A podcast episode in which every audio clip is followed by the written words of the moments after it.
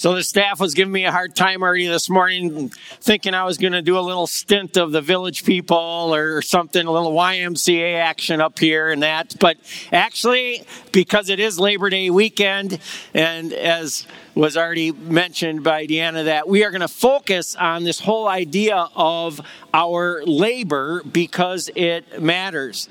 You know, Labor Day is dedicated to the social and economic achievements of your work. I mean, it constitutes this yearly celebration where actually we rarely do focus on work. We focus this weekend on play, right? But your work has strengthened, has provided prosperity and well being for this nation.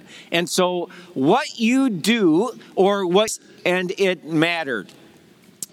It was sort of funny when COVID first hit and there was the stay at home order where everybody was at home. Nobody was no longer maybe at the work setting, at least the majority of people, and they were no longer around their coworkers. Our marketing and communications gal, Kelly Larson, put out this question on social media. She said, Since none of us are working with coworkers right now, pretend your kids are coworkers and tell us what they are doing, right? And so people were, you know, chiming in. They were saying, "Well, my coworker is punching another coworker. You know, my coworker is throwing a tantrum on the floor. You know, my coworker is telling me that I'm not a very good dad. You know, my coworker just pooped his pants." You know, my coworker is sitting in the corner sucking her thumb with her blanket right now. You know, and this whole idea of like working around our kids at home and, and sort of this idea of coworkers. But it's interesting that over our 50 year roughly span of work, we roughly work 100,000 hours. Matter of fact, on a day to day basis, you recognize that a third of the day is consumed by our work. And so it matters. And so, since we spend so much time working, I think it would be important for us to understand and look at the biblical view of work. I think it's important because oftentimes we, even as Christ followers, are influenced in the way we think of our work through cartoons, through our coworkers, through like sitcoms like The Office and that, and we allow it to shape our view of work or our attitude towards work. Sort of like this statement here My boss told me to have a good day, so I went home. Right? I mean, it's just it's like, hey, if I'm if I'm going to have a good day, I want to be at home, not at work. Right? This attitude. But your work matters to everyone. And as Christ followers, our view of work should be God's view of work. In Romans 12, 2, the Apostle Paul gives us this challenge. Do not be conformed to the pattern of this world, but be transformed by the renewing as of your mind, right? So we should be thinking differently as we follow Jesus when it comes to our work. That's how it should be. As followers of Jesus, we should think differently about our work. So even though it's not Tuesday yet, because hopefully most of you have tomorrow, Monday off, I want to talk a little bit this morning about the theology of work, or in a different sense, the spiritual approach to work. So I want to start off by talking about work as part of creation, not as part of the curse. Work as part of creation, not curse. We see in Genesis 2:15 and Genesis 3 this whole idea of work and how it's part of creation and not really the curse. You see God created Adam and Eve and thus us to work. He created Adam, and first off, he put him in the garden to work. Now, some Christians, whether consciously or unconsciously, think that work came with the curse, but really, work came with creation. when the curse came in Genesis chapter 3, when man decided to tell God to shove off, that is when the curse was initiated upon the earth, and that curse impacted every aspect of life, including our work. And in Genesis 3, God states that work now would be more difficult. So, to reiterate, work is not a result of the fall, it is the difficulty of work in the fallen world that is emphasized. So when it comes to our day to day work, God didn't give it to us as a curse. It is part of the created order. So it is normal for us and it's important for us to work.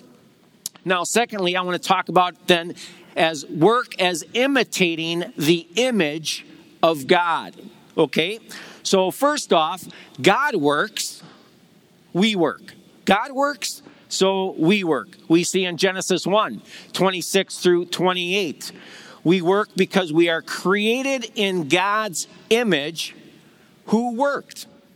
Here's God the Creator at work. And the apex of the activity is the creation of humanity, you and I, in His image, in His likeness.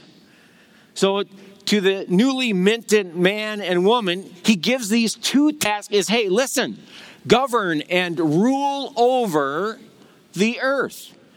And so God as a worker created us to reflect his image to be workers as well.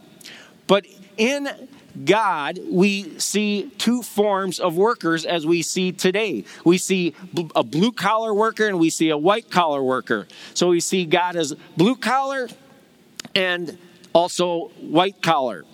You know, Adam was given the physical task of going out and working the ground, working the garden, right? And bringing produce of food, but also beauty from the garden. And that was this labor, this blue collar like labor. But there was also this white collar approach to what God assigned him to do because God assigned him to give names to all the animals. And this was intellectual. We know in Hebrew, in the Hebrew culture, when one person is given a name or something is given a name, there's deep meaning behind that name. So Adam had to study the animals in order to give them an appropriate name that would parallel who they were. And so it took study, it took intellect, it took thinking. And so we see that God has produced in us blue collar side and white collar side of who we are. And so God works, we work. God is both blue collar and white collar. And Next, God, we see in Scripture, delights in His work. If we start all the way back on Genesis 1, you know, when He created the heavens, He said it was very good. When He created the earth, He said it was very good. When He created the waters and put boundaries on it, He said it was very good. When He created the, the birds of the air and the fish of the sea and those things that crawled along the ground, He said it was good. And when He created you and I, then he said it was very good. God delighted in his wording work who do not delight in their work at all. They view it as a curse. They wake up saying, Oh, I got to commute to the curse, right? This whole idea. But God calls us to delight in our work because it matters to others. I remember visiting an individual here at New Hope who was working on the Bell Museum down at the University of Minnesota. And he's an iron worker. And he was talking about how he was working amidst incredible craftsmen and incredible artists that were doing all the artwork down at this Bell Museum and all this creating. And he said, It's amazing to work with those people and just watch their skills. And I said to him, I said, Well, don't you realize that you're one of the artists there? what do you mean? I'm just a metal fabricator. I just shape metal and all that. That's art. I mean, that matters. I mean, if you don't do what you do, that place doesn't run. What you do matters. It is art, just as what they're doing is art. And it like was a total paradigm shift because daily he would go to work and he says, Man, what I do doesn't matter. But what they do, whoa. But the reality is, it all matters. The light in your work, the light in your gift, is Deanna talked about. So we are called to imitate God because God is a worker, right? So God works, we work. Some people work blue collar, some people work white collar, but we are called to delight in our work because it matters. I remember a couple years ago, I challenged the people at New Hope to appreciate those who serve them. So when you're going to a restaurant after this, or you're going to run into Kohl's or to Fleet Farm or whatever, when you're walking around, appreciate those people who are serving you during this day or maybe aren't going to have off tomorrow in serving. And I said, show them a compliment. Maybe uh, give them a bigger tip or whatever. And I remember a friend of mine, Jeff Cheney, thinking of that time that I talked about this, and his garbage individual, garbage man, woman, was pulling up to pick up his garbage. And this thought came to him, and he ran out. And as they're loading his garbage, he pulled out and he gave him a 20. And he said, Hey, I just want you to know how much I appreciate what you do. Because it's an amazing thing, right? I put out all the garbage of my life that I accumulated in one week on the curb, and I come home and then it's gone. How awesome is that? Huh? Who doesn't like that? I like that. And the person that this guy was dumbfounded. He's like, no, no, I, you know, no, seriously. I was just like, like, dude, who are you? What, you know, nobody, nobody tips me right? Man, it matters. So we should delight in our work. It makes a difference, right? And then we see as we imitate God in His work, it says that God rested from His work and He calls us to rest, right? The theology of work in the Bible has set alongside the theology of rest in the Bible. God worked six days, and on the seventh, He took rest. He took Sabbath. And part of that rest was for probably recreation, but the other part is for us to worship God and to be with Him as we are this morning. And so when it comes to our work, our work is not a curse. It's part of the creation. It's part of who God knit us to be. We need to work. We need to work. It's important. Why? Because we're imitating ultimately the image of God, which we were created to reflect. And so I just want to end here by looking at work defined and talking about different aspects of how we view work. And so oftentimes we view work as is it only paid? You know, we, when we talk about work, typically we think about work as only being paid, right? But what about individuals who are volunteering? What about those stay at home mom or dads that are cooking, cleaning, taking care of kids, uh, figuring out the social calendar of the family for the week, whatever it might be? Are they not working as well? And so God values all work, all work, whether it's paid or not paid. Because in our world right now, we just sort of view work as that which is paid but it's both and, it's all things. And then, secondly, so often we tend to, even as Christ followers, compartmentalize our work. So, is it compartmentalized? And I want you to hear this. Many of us live compartmentalized lives. Many Christ followers live as if life is divided into two disconnected parts. God is one spiritual dimension, and work is in the other real dimension. And the two have nothing to do with each other. God stays in his corner of the universe while I go to work and live my life, and these two realms never intersect. This is an improper way to view life as divided between the sacred and the secular. All of life relates to God and is sacred. whether we're making a business presentation or changing a soiled diaper. It doesn't matter. It all is to the glory of God.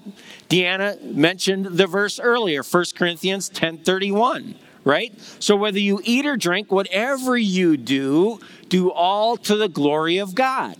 And so, whatever you put your hands to as far as labor or far as work on a day to day basis, do it all to God's pleasure, to put a smile on his face.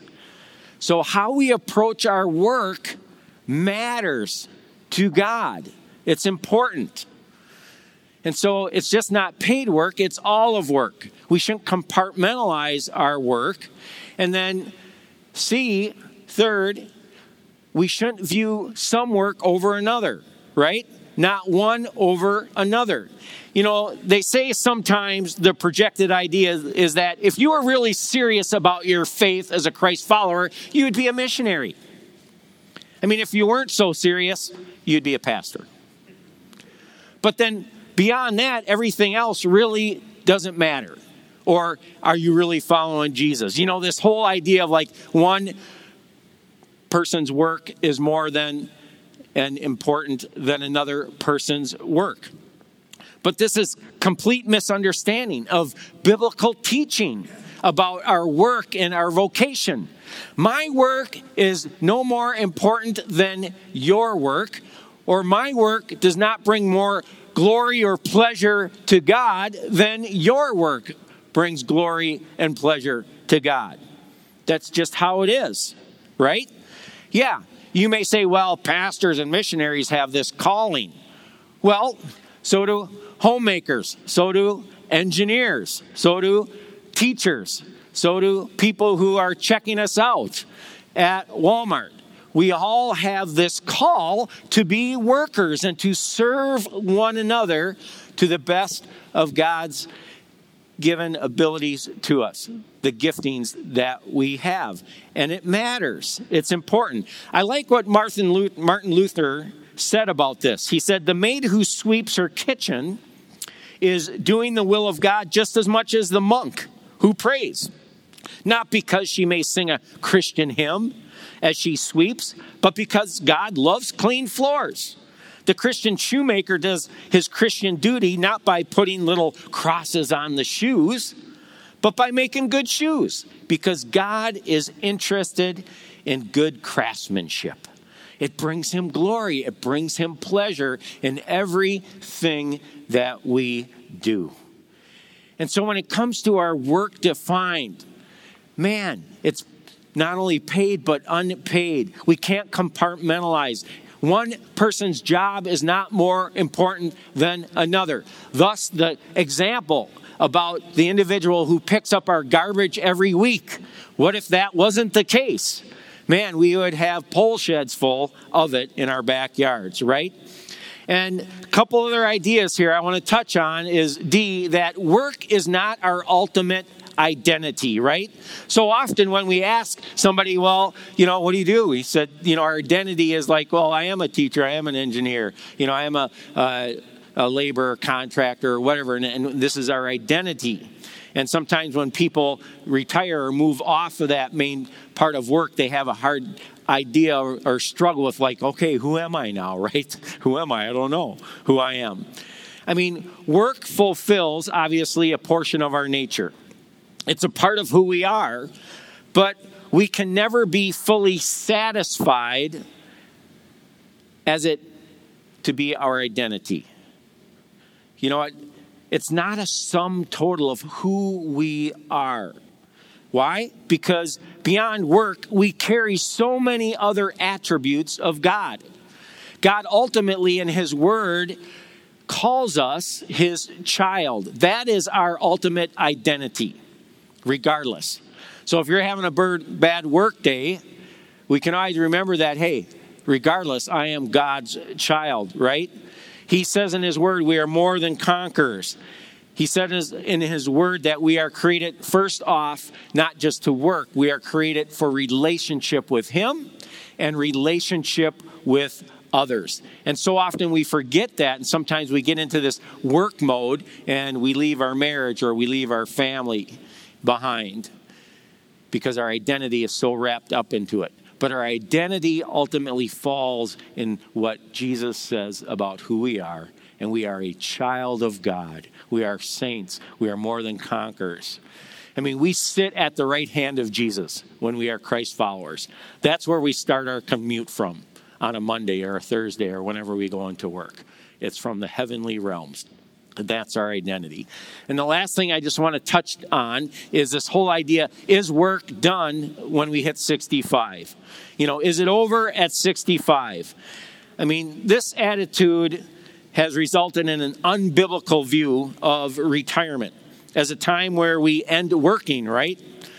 Well, nowhere in the Bible does it talk about this idea of retirement. And oftentimes in this country, the view of retirement is hey, now I can stop working and I can become a greater consumer. And it can be all about me. But we see in God's word that He challenges us in that that, yeah, you may lessen what you were doing or do something totally different, but it's not this idea now that, hey, I've put in my time and now it's all about me.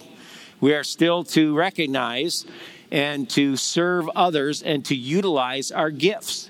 And so I challenge those who have retired to seek out how God wants to use you in these days because you have incredible education, incredible life experience that you could pour into others. Couple of my brothers were up a couple weeks ago visiting with their spouses and that. And over the years, I've challenged them because they both retired early they were able to do that and they've played a lot of golf and they've uh, went to the gym a lot and they hang out and, and vacation and that kind of stuff but i've challenged them in what they're doing overall with their time and my one brother I challenged, and I said, Listen, you live right next to this school. You could be in helping kids learn to read. Why don't you utilize your knowledge, your basic knowledge, and help kids learn to read? And so, just this last year, after three years of talking he started to tutor kids in reading and loves it enjoys it. My other brother had a very successful business. And I said, why don't you take time and mentor young entrepreneurs like yourself when, when you are young and trying to figure out business and, and work into doing that. And he's volunteering and he's pursuing that piece. But this whole idea of like, man, we have so much to offer those who are coming up behind us even just to get together and encourage them and say, You rah rah, you can do it, and these are hard times, and way to go. And so when it comes to this whole idea of Labor Day and, and rejoicing in labor and, and how God has given it to us, I just want to remind us that, hey, it's part of creation. God intended us to work, and it's good. It's not a curse. We are to work because God works, and we are to reflect His image of work. And we need to be careful on how we define work as Christ followers. It should be a biblical view of work and not a secular view of work. You know, I don't think as Christ followers, we may even before Jesus comes get to this point of where maybe we would change TGIF. Thank God it's Friday, right? To where even in maybe our lives it would become TGIM. Thank God it's Monday. I don't know, that might be a huge leap, except for Labor Day, right? Thank God it's Monday, right? Because we don't have to work tomorrow, right? So that, so that works out for us, right? But I wanted to challenge you in your view of work. And I wanted to thank you personally because all that you've done in your work has served me. And if you look to the right and to the left and in front and back, it has served everyone else in the room as well. And so we have much and delight in. Let's pray. Father God, thank you for work and the importance of it in our lives. Thank you for the biblical perspective that we can rejoice in our work because it matters. Regardless of what we do, it matters. and it serves others. And so I praise you and thank you and pray your favor and your blessing over all the workers out front. In Jesus' name, amen.